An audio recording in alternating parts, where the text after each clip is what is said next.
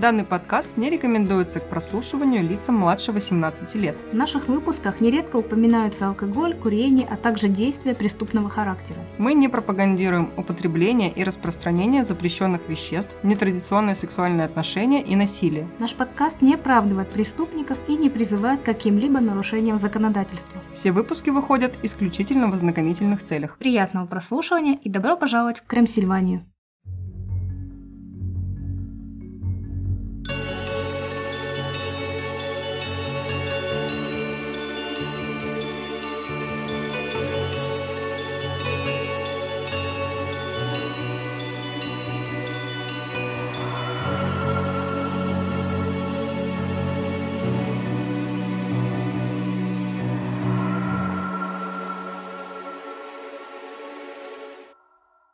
Привет, друзья! С вами Оля. И Юля. А это подкаст Кримсильвания, где мы рассказываем истории настоящих и вымышленных преступлений, а легенды сплетаются с реальностью. Сегодня мы с вами поговорим о кино. Да не просто о кино, а о фильмах ужасов, снятых по реальным событиям. Наверняка кто-то из вас уже искал такое в Гугле. И как вы знаете, мы добряши, поэтому в этом выпуске вы не услышите истории про Эда Гина, Сильвию Лайкинс и Джона Гейси. Сильвия Лайкинс, я даже вот... Не надо было ее упоминать ради спокойствия моей души. Я так и не смотрела ради спокойствия и минимизирования своей психологической травмы. Но, несмотря на все это, мы все же постараемся вас чем-то удивить. А вы удивите нас тем, что подпишитесь на нашу группу ВКонтакте и канал в Телеграме, а также на удобную для прослушивания площадку. Ссылки, как обычно, будут в описании.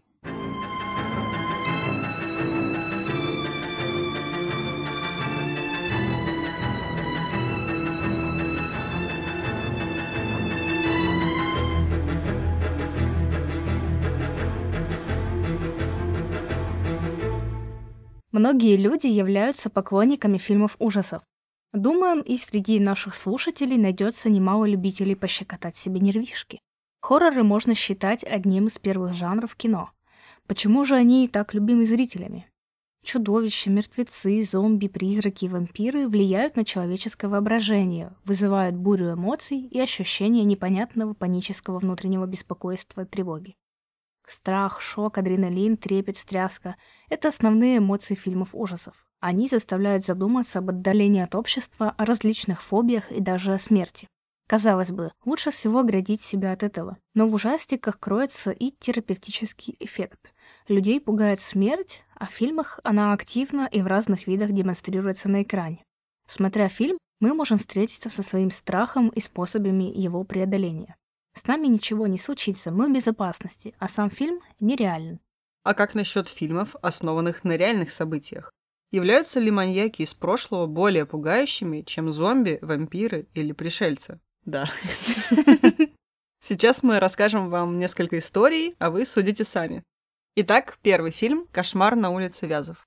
«Кошмар на улице Вязов» был выпущен в 1984 году, и с тех пор вышло семь сиквелов, ремейк оригинального фильма и телесериал. С момента появления Фредди Крюгера он закрепил свое место среди других икон ужасов, таких как Майкл Майерс и Джейсон Вурхис. Однако Фредди отличается тем, что он был духом, который убивал своих жертв во сне. При жизни Фредди стал детоубийцей, а затем был сожжен заживо разъяренной толпой. Персонаж известен рукой в перчатке с лезвиями, красно-зеленым полосатым свитером и, конечно же, шляпой. Красно-зеленым полосатым свитером у меня Фредди Крюгер всегда, всегда ассоциировался с Куртом Кобейном. Кстати, да. Я все время видела и думала, о, Курт, что с тобой жизнь сделала? После того, как Фредди был убит, его сожженный и изуродованный дух продолжал жить и охотиться на подростков, входя в их сны и убивая их в кошмарах. Какая история вдохновила режиссера Уэса Крейвина на создание фильма об этом маньяке? А мы вам сейчас расскажем. Все началось со статьи в газете «Лос-Анджелес Таймс» от 26 февраля 1981 года. А заглавлена она была «Синдром кошмара». В ней говорилось о семье беженцев от камбоджийского геноцида. Мужчине, женщине и их сыне. Мальчик боялся спать из-за страха, что во сне на него нападут, и он никогда больше не проснется. Так он не спал несколько дней. Когда он, наконец, уснул, его родители подумали, что этот кризис закончился. Затем они услышали крики посреди ночи. К тому времени, как они добрались до него, он был мертв. Он умер посреди кошмара. Я вообще не могу не спать много времени. Когда я еще была молода, для меня там не поспать сутки и потом еще день где-нибудь протусить, это уже была проблема. То есть там, знаешь, иногда обсуждают, вот, э, раньше мы могли там двое суток не спать, а еще поработать, а еще потом на учебу пойти. Да нет, мне уже было там... Нас в университете намеренно так заставляли делать, то есть нам давали задания, например, там сделать архитектурный проект какой-то за ночь. Почему бы и нет, в общем-то. Мы очень часто на протяжении четырех лет мы не спали и делали это задание. А зачем? Потому что преподаватели, видимо, ты кря-кря, блин. Я по-другому это не могу объяснить. Зачем так делать? Зачем издеваться над студентами? И сейчас у меня есть бонус, я могу спать просто моментально, ну, моментально засыпаю и сплю вообще когда угодно, где угодно.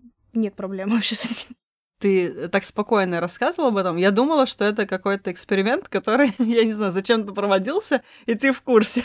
А потом ты такая, что за хрень с нами делали? Это ужасно, это было ужасно. Мы действительно очень долго не спали, особенно когда там была сессия. Про диплом я вообще молчу. Подумайте об этом те, кто хотят быть архитекторами. Продолжим. В Нью-Йорк Таймс 10 мая 1981 года также была опубликована статья в смерти 18 лаоссов во сне подозреваются кошмары. Федеральный центр по контролю за заболеваниями в Атланте проводит интенсивное расследование того, каким образом 18 внешне здоровых лаосских беженцев загадочным образом умерли во сне в этой стране за последние 4 года. Одна из изучаемых возможностей заключается в том, что они были напуганы до смерти кошмарами. 17 мужчин и женщина были членами до письменного горного общества лаосцев, называемого хмонги. В настоящее время в Соединенных Штатах проживает около 35 тысяч хмонгов. Большинство из них покинули свою родину после того, как в 1975 году она была захвачена Патет-Лао. Хмонги происходят из изолированной культуры, похожей на культуру американских индейцев. Большинство тех, кто был переселен в эту страну, живут в концентрированных общинах в Миссули, штат Монтана, Санта-Ана, Калифорния, Провиденс, Род-Айленд, Денвер и Миннеаполис-Стрит. Очень немногие говорят по-английски. Их собственный язык стал письменным всего несколько лет назад, и их адаптация к американской жизни была незначительной. До некоторых относительно недавних обращений в буддизм и христианство их религия была анимистической, управляемой духами и проявлениями души. Причина смерти 18 беженцев в собственных постелях в ранние утренние часы остается загадкой. Смерти, как правило, приписывались, вероятно, сердечной аритмии или нерегулярному сердцебиению. Хотя патологоанатомы неохотно продвигают это публично, одна из возможностей, которые исследуются, это неясная картина, описанная в медицинской литературе как синдром азиатской смерти, при котором смерть наступает в результате ужаса, вызванного кошмаром. Доктор Рой Берон, эпидемиолог, признал, что кошмары возможны, но подчеркнул, что никаких выводов сделано не было. Однако доктор Берн сказал, что на основании отчетов судмедэкспертов, осмотревших тела, Предварительный анализ указал на естественные причины и, по сути, исключил несчастный случай и самоубийство. Есть всевозможные предположения, но на данный момент у нас нет реального объяснения. Кажется, все эти люди были в добром здравии. Доктор Майкл МакГи, помощник судебно-медицинского эксперта округа Рэмси, штат Миннесота, был более откровенным. Он сказал, «Я знаю, от чего они не умерли. Они не умерли от выстрела в голову, от ножевого ранения в сердце, они не упали с крыши, они не отравились, потому что мы сделали вскрытие в каждом случае, и мы получили большой ноль. Очень крутой доктор Маги. Он отметил, что пять смертей в Миннеаполисе и Сант-Поле произошли в течение 18 месяцев. В Миннеаполисе умер один человек, в Сант-Поле – четыре человека. Мы не думали, что происходит что-то мистическое, пока третья и четвертая смерти не произошли очень быстро. Но потом мы начали задаваться вопросами. Он сказал, что его собственный поиск медицинской литературы выявил возможность того, что четверо умерших в Сан-Поле, все внешне здоровые молодые люди, могли быть буквально напуганы до смерти. Этот синдром называется бангунгут, что в переводе с филиппинского означает «кошмар» и описывается в медицинской литературе как синдром кошмарной смерти. По словам доктора МакГи, это фатальное заболевание было предложено в качестве причины смертей в аналогичных случаях среди молодых филиппинских мужчин в возрасте от 30 до 40 лет. Слышала, да? Молодых. От 30 до 40. Я думала, ты скажешь, что я филиппинский мужчина, потому что мне все время снятся кошмары. Так какие же объяснения давались этим случаям? Некоторые хмонги считают, что смерть была вызвана злым духом по имени Дапцуам. Наряду с филиппинцами многие хмонги верят в духа по имени Дапцуам или Дапцок, который принимает форму ревнивой женщины и посещает мужчин, пока они спят. Эти злые духи ловят и давят своих жертв подобно галлюцинациям, которые иногда испытывают люди, страдающие сонным параличом. Дапцуам посещают людей, которые не чтят своих предков и духов, охраняющих их деревню, а также говорят, что они появляются, если человек плохо выполняет ритуал. Считается, что многие мужчины переодеваются женщинами, когда ложатся спать, чтобы обмануть Дапцуам. Какой тупой дух. Некоторые исследователи предположили, что загадочные смерти могут быть связаны с параличом сна, который возникает, когда механизм, заставляющий людей воздерживаться от физической активности во время сна, не отключается после пробуждения человека. Жертва сонного паралича... Жертва сонного Ильича. Жертва сонного паралича полностью проснулась, но совершенно не может двигаться. Что еще хуже, многие испытывают страшные галлюцинации во время паралича, Например, люди-тени или старая ведьма, которая прижимает своих жертв к земле, садясь им на грудь. С научной точки зрения они считаются гипнопомпическими галлюцинациями, какое прекрасное слово, Да. оставшимися от состояния сна человека. Возможно, жертвы хмонгов были настолько напуганы тем, что их посещают злые духи, что неосознанно желали себе смерти. Это явление известно как эффект нацебо, который работает аналогично эффекту плацебо. Сосредоточив внимание на негативных мыслях, в конце концов сбываются самые страшные кошмары. Блиновская во Вселенную случайно отправила не то. Как важно правильно формулировать свои запросы. А потом такая, о нет, отменить письмо, отменить письмо, а все уже раньше надо было. Это как кнопка в Телеграме «удалить», и ты удаляешь только у себя, а не у всех. У Комиссаренко был смешной Да, э, мы поржали стендап. тоже. Еще одно предположение – смерти могли быть вызваны стрессом, отравлением, острым страхом или крахмалистой пищей. После того, как в 1977 году несколько мужчин начали умирать во сне, тот факт, что все жертвы были в добром здравии, озадачил власти. Поскольку большинство умерших хмонгов были беженцами, многие из которых не жили в Америке очень долго, медицинские работники объяснили их смерть стрессом от переезда и культурным шоком. Бывший лаосский генерал утверждал, что его соотечественники погибли в результате запоздалой реакции на газовые атаки, устроенные их врагами и коммунистами. Врачи на Филиппинах полагали, что перед смертью жертвы страдали от сонного паралича и что их смерть была вызвана острым геморрагическим панкреатитом. Это сильное воспаление поджелудочной железы, возможно, могло быть вызвано алкоголем и крахмалистой пищей, которую жертвы употребляли перед сном. На Филиппинах некоторые считают, что смерть во сне – это работа Батибат, мстительного духа, который принимает форму гротескной тучной женщины. Почти Есть- как Батшеба. Да, я подумала сначала про Батшебу, а потом я снова вспомнила черный клевер и Грея. О, да. Согласно легенде, Патибат зависает на деревьях и злится, когда люди срубают их, чтобы построить себе жилище. Говорят, что Батибат выискивает дыры в стенах дома, чтобы проникнуть внутрь и поселиться там. Если человек засыпает слишком близко к норе, где она прячется, Батибат сядет ему на грудь, раздавив его своим весом. Очевидно, что лучше всего не спать возле нор. Но, если все-таки так случилось, и Батибат поймала потенциальную жертву, ей нужно пошевелить пальцами ног, заставляя свое сердце пробудиться. Учитывая, что ночные смерти продолжались в течение некоторого времени без логического объяснения, эта сверхъестественная теория имела большое значение и до сих пор имеет для некоторых людей. Я никогда не могу проконтролировать себя во сне, чтобы там сказать себе «Ой, пошевели пальцами ног», чтобы понять, что ты спишь, тебе снится кошмар. Я просто просыпаюсь в ужасе. У тебя бывали кошмары, когда ты сама себя уговаривала проснуться, потому что это кошмар? Да, у меня было такое один раз.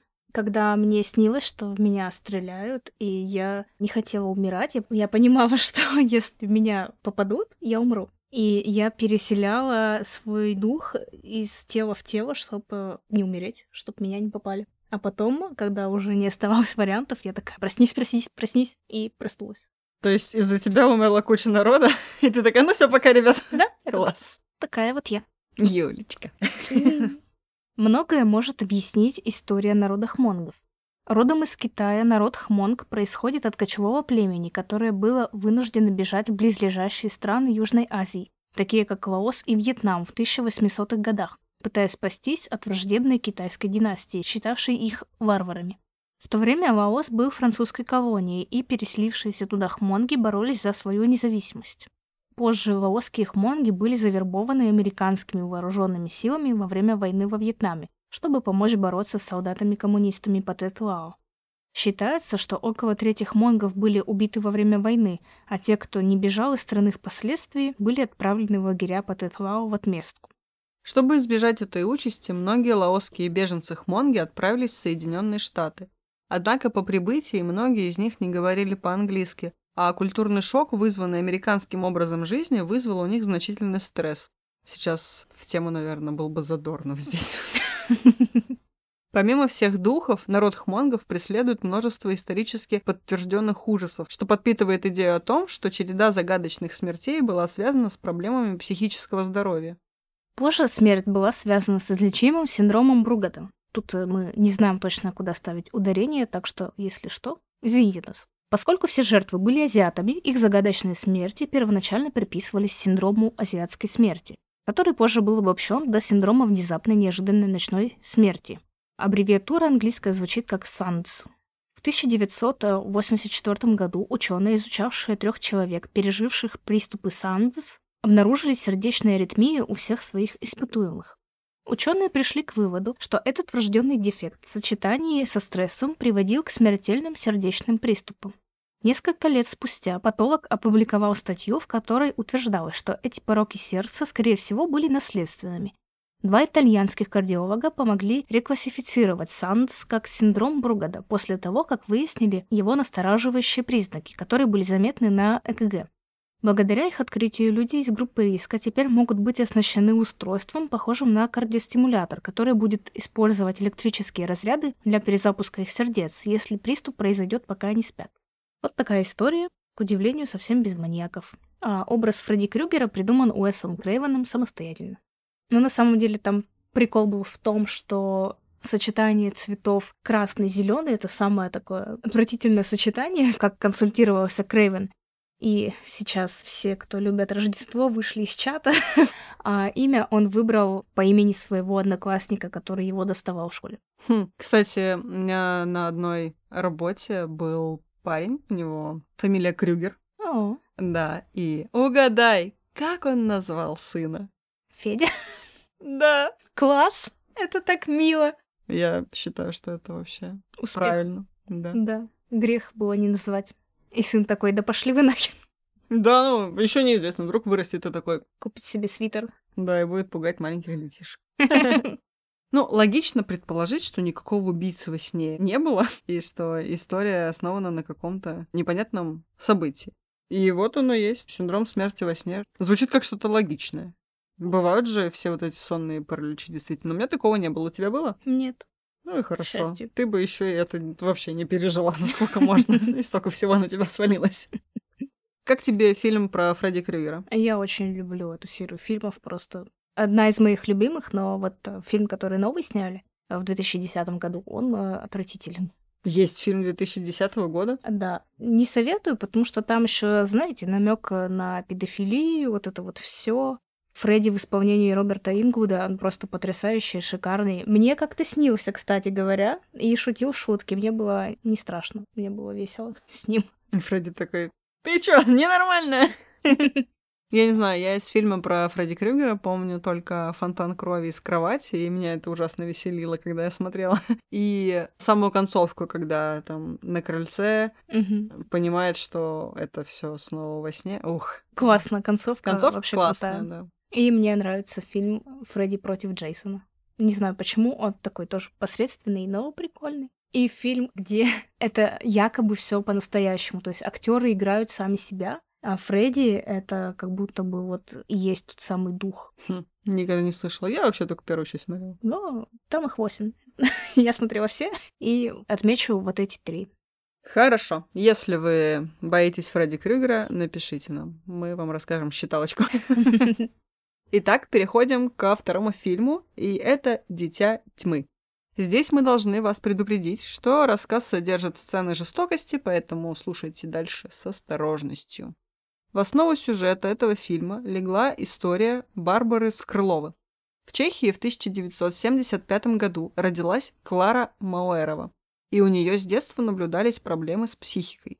Она утверждала, что является реинкарнацией Жанны Дарк и что с ней часто разговаривает Бог.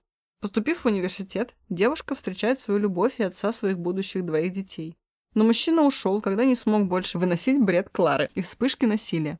После расставания Клара чувствовала себя одинокой и пригласила свою сестру Катерину пожить с ней и детьми. Клара, наверное, просто украла у него кораллы, и он ушел. Он такой, у меня даже кларнета нет. После занятий в университете Кларе подошла 12-летняя девочка. Представившись Аникой, она сказала, что сбежала из приюта, где с ней жестоко обращались. На самом деле, эту девочку звали Барбара Скрылова.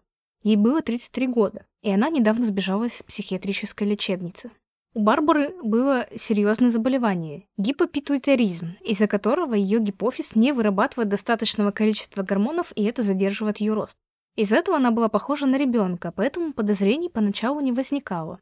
Клара забрала Барбару домой и заботилась о ней как о собственном ребенке. В конце концов, она планировала удочерить ее. Барбара утверждала, что очень больна, и ей нужно много визитов к врачу, но она позволяла брать ее на эти приемы только сестре Клары, Катерине. Оказывается, Катерина знала, что Барбара не та, за кого себя выдавала, и притворялась врачом Барбары, писала ей записки для Клары, объясняя лечение Барбары. Очень странно. Из-за тяжелого психического заболевания Клары Барбара могла легко ею манипулировать. У женщины было два сына – Ондржей и Якуб, и Барбара винила их в чем угодно. Она ломала вещи и обвиняла мальчиков, постоянно говоря Кларе, как плохо они себя вели. Барбара убедила Клару и Катерину наказывать детей. Эти наказания со временем становились все более и более жестокими. В это время Барбара убедила сестер присоединиться к движению Грааль. Это такой культ, идеалы которого представляют собой смесь верований New Age и традиционного христианства. Про New Age мы, по-моему, в Кроули рассказывали. Послушайте наш выпуск «Благие знамения». Движение поощряло распутный образ жизни и жестокое обращение с детьми. Ничего подозрительного. Клара боялась потерять привязанность Барбары, поэтому, когда та предложила посадить детей в клетки и запереть в подвале, то мать выполнила эту просьбу. Женщины купили радионяню, и там был вывод видео, и они так наблюдали за детьми, то есть они просто поставили там вот это вот устройство и смотрели на каких-то мониторах за ними. Целый год по приказу Барбары Клара и ее сестра пытали, били, жгли и оставляли детей без еды. Ситуация достигла апогея. Вот сейчас впечатлительно перемотайте, пожалуйста.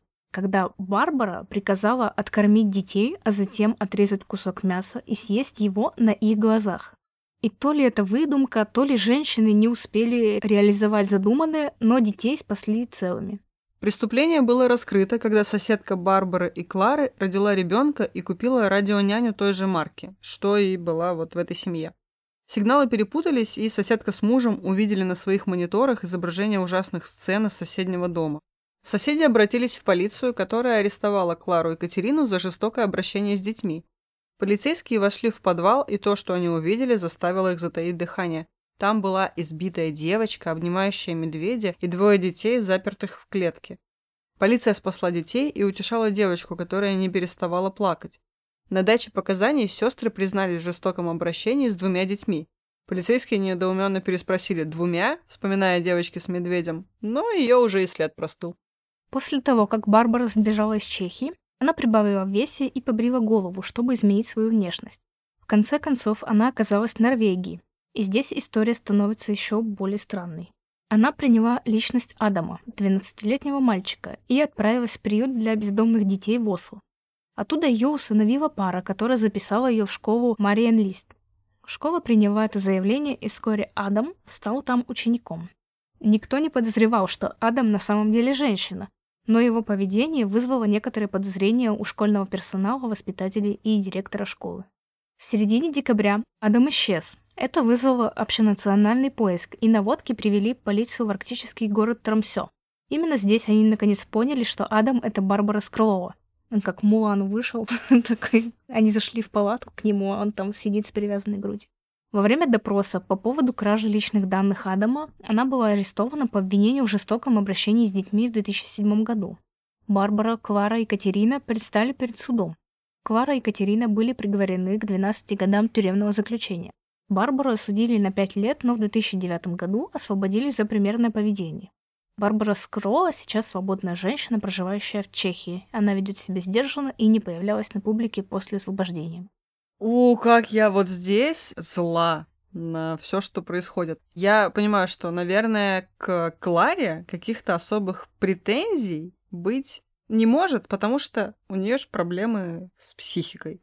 То есть она вообще, может быть, э, не знаю, таблетки не пьет, ничего не делает для того, чтобы поддерживать себя в нормальном состоянии и не понимает вообще, что ей это нужно, например. И, соответственно, ну, что она там понимает? Вот она ребенка встретила, и ребенок ей там наговорил всякой фигни. А она со своими проблемами психическими, конечно, верит во всякую фигню и делает, что ей скажут. Но это Катерина, ее сестра. Если она здоровый человек, то она больная на голову баба.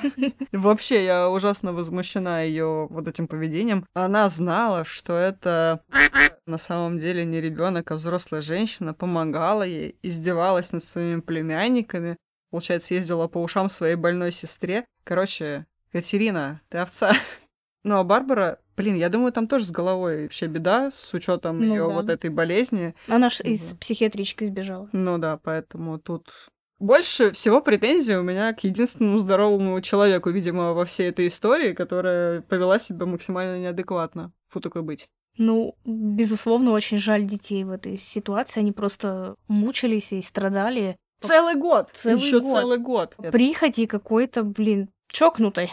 И были случаи, что вот эта Барбара очень ревновала эту Клару к ее детям, что вот у этих детей там есть мама, там у них есть все, семья, то все. И ей тоже этого хотелось, поэтому она всячески пыталась их извести. Но я не знаю, даже если у этой Клары были психические какие-то отклонения, то ну это же дети. Ну неужели настолько вот эти отклонения были сильными, что были выше, чем хотя бы элементарно не мучить детей. Тут сложно какие-то выводы делать, потому что мы не знаем точно, чем она болеет. То есть, допустим, если у нее была шизофрения, то там может быть ну, настолько искаженное восприятие мира, что да, ты не понимаешь, что происходит. Может, она вообще своих детей за детей не считала. Да, в принципе, и здоровые люди часто над детьми издеваются, так что как бы чего удивительного. Но на самом деле, до того, как я познакомилась вот с этой историей Барбары, я думала, что «Дитя тьмы» снято по истории Наташи Барнетт. Это девушка с синдромом карлика, которую удочерила американская семья. И она тоже думала, что это маленькая девочка, но она оказалась взрослой женщиной. То есть не такой взрослой, как Барбара, ей было не 30, она просто была совершеннолетняя эта семья, когда узнала об этом, что ей не 5, там, а 18, они а, выделили ей дом, там поставили какие-то средства на содержание и уехали. То есть они просто ну, оставили ее, но оставили ее не на улице, не где-то, а в доме. И вот там история, что за ними потом пришли полицейские из-за того, что они оставили несовершеннолетнюю одну, и там был суд, и потом вот они доказывали, что Наташа вообще-то совершеннолетняя может сама о себе заботиться. Я думала, что это эта история, но она произошла уже после того, как фильм был снят. Хм, интересное какое совпадение. А фильм «Дитя тьмы» такой прикольный. Помню, что он мне понравился. Но это тоже было давно, и я помню эту девочку с чокером. И она довольно-таки жуткая была, когда mm-hmm. выяснилось, что она не девочка на самом-то деле, а уже взрослая теточка. Не помню, советую я его или нет, насколько он хорош. Да, ну он в целом неплохой, но я помню, что он такое впечатление очень гнетущее вызывал. Но зато там лапочка Вера Фармига снимается. Итак, третий фильм. У холмов есть глаза. Рискнем предположить, что мало кто хочет повстречаться с жуткими типами из фильма «У холмов есть глаза». А теперь представьте, что кто-то встретился с ними в реальной жизни. Сейчас мы об этом вам и расскажем. Эта история берет свое начало в Шотландии. Александр Бин родился в Восточном Латиане в XVI веке. Его отец был землекопом и кусторезом. Бин попытался заняться семейным ремеслом, но быстро понял, что не подходит для этой работы. Он ушел из дома с якобы порочной женщиной по имени Черная Агнес Дуглас, которая, по-видимому, разделяла его наклонности и была обвинена в том, что она ведьма. Черная Агнес — отличное имя для ведьмы, мне кажется. Идеальное. Молодожены, мистер и миссис Сони Бин, поселились в пещере Беннон, Недалеко от Балантры, в Эйршире, Шотландия. Пещера Беннон была довольно внушительной обителью с туннелями, пронизывающими твердую скалу и простирающимися более чем на милю в длину. Кроме того, в доме было много боковых проходов, где молодая пара могла обустроиться в течение следующих 25 лет, чтобы разместить растущую семью. Вход в пещеру затоплялся водой во время прилива. Отличная маскировка жилища. Не имея денег, Сони планировал содержать семью на доходы от грабежа. Оказалось достаточно просто устроить засаду путникам на пустынных узких дорогах, соединяющих близлежащие деревни. Затем до него дошло, чтоб его никогда не опознали за его преступление, он должен убивать своих жертв. Чтобы избежать этих ненужных посещений магазинов за провизией и в то же время избавиться от каких-либо улик, ему пришла в голову блестящая идея разделывать тела, чтобы обеспечить себе и своей жене высокобелковую диету из человеческого мяса. Я вот удивляюсь людям, которым приходят такие гениальные идеи в голову. А это майские шашлыки. Диета была эффективной, поскольку миссис Бин начала рожать малышей. Всего 14 малышей, у каждого очень нездоровый аппетит к человеческому мясу. По мере того, как дети росли и, в свою очередь, в результате инцеста производили собственных детей, их горшки для приготовления пищи резко увеличивались в размерах. За два десятилетия в пещере Беннон выросли поколения детей, оттачивая свои навыки убийства и каннибальской кухни, в том числе искусство соления и маринования мяса. Просто Джейми Оливеры. Бросайте салат, не бойтесь мусорить в кухне. Олив ойл, больше олив ойл. На окрестных пляжах в этом районе были обнаружены находки разлагающихся частей тела. Эта стратегия использовалась семьей Беннон, чтобы скрыть свои преступления и заставить жителей деревни поверить в то, что это животные нападали на путешественников. Хитрецы. И мариновали их. Ну, маринованные это вряд ли разбрасывали. Не разбрасывали. Ну, бывало. Ну, Они такие, реже... шашлык для всех. Да. За наш счет. Местные власти к настоящему времени установили, что в их районе огромное количество пропавших без вести.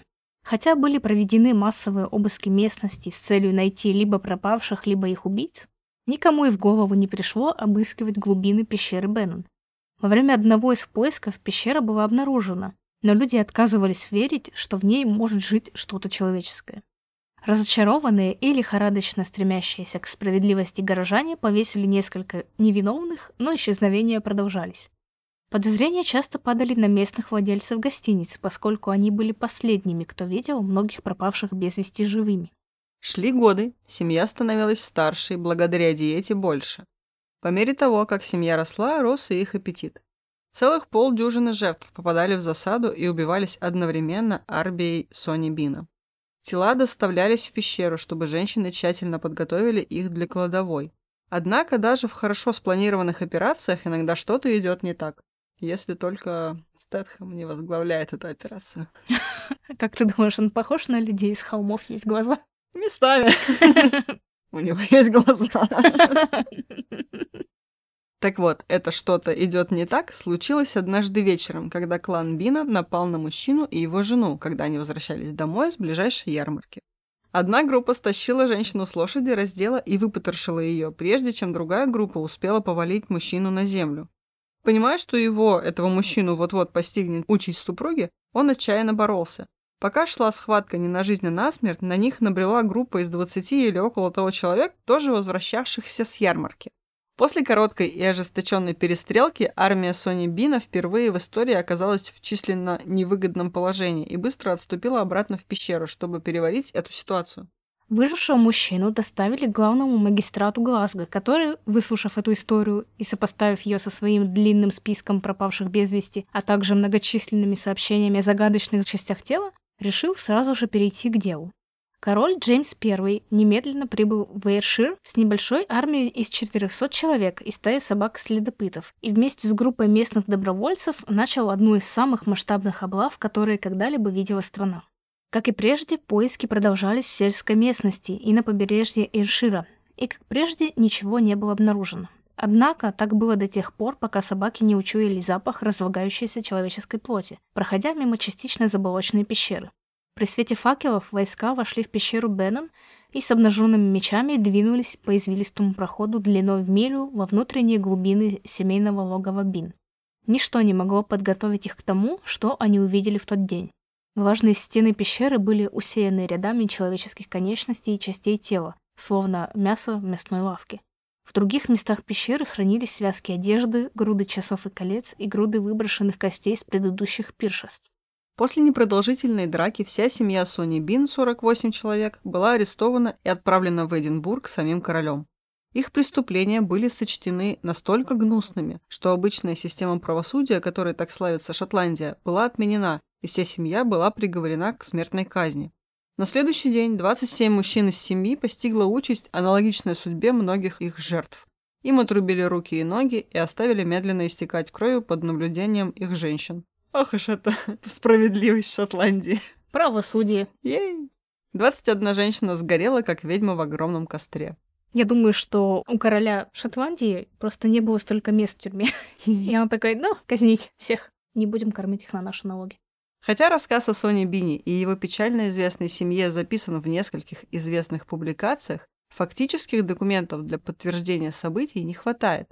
Что ж, надеемся, что это всего лишь выдумка. Или нет. Что хочется сказать? Действительно, было бы, наверное, лучше думать о том, что это выдумка и большая такая легенда из нагромождения каких-то неподтвержденных фактов. Но, блин, если они реально так жили, это же жесть. Хотя, с другой стороны, сколько нужно поколений, чтобы люди, которые размножаются инцестом, выродились? Надо посчитать. Есть биологи в чате? Антропологи, генетики, да, напишите. И замечу, что этот фильм «У холмов есть глаза» снял также Уэс Крейвен. Поэтому он хорош. Уэс Крейвен снимает хорошие фильмы. Есть еще один фильм. Мне кажется, он по мотивам этой истории, ну, по крайней мере, похоже, это фильм «Костяной томагавк». О, это я тебе советовала. Классный. Он да. очень мне понравился. Там, я знаю, почему он тебе нравится. Потому что там Патрик Уилсон? Да. Да. Да, там вообще все крутые. Да. И переходим к четвертому фильму «Ведьма из Блэр».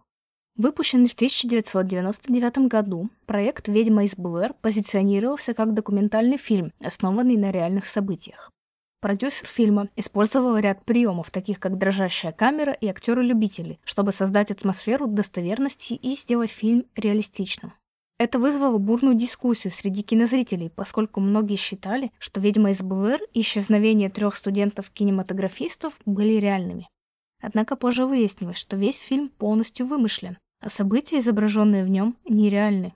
История трех студентов-режиссеров была полностью придумана Джулией Фейр, кинопродюсером проекта «Ведьма из Блэр». Фильм имел огромный успех, когда он был выпущен, собрав более 250 миллионов долларов по всему миру. Он широко считается новаторской работой в жанре найденных кадров и вызвал повальное увлечение найденными кадрами в киноиндустрии. Многие поверили в навязчивые легенды о ведьме из Блэр и исчезновении студентки из-за хитроумной маркетинговой кампании, проведенной киностудией. Что было сделано? Создан поддельный веб-сайт с подробным описанием обнаруженных видеозаписей. Были напечатаны плакаты о пропавших без вести актерах, которые раздавали на кинопоказах.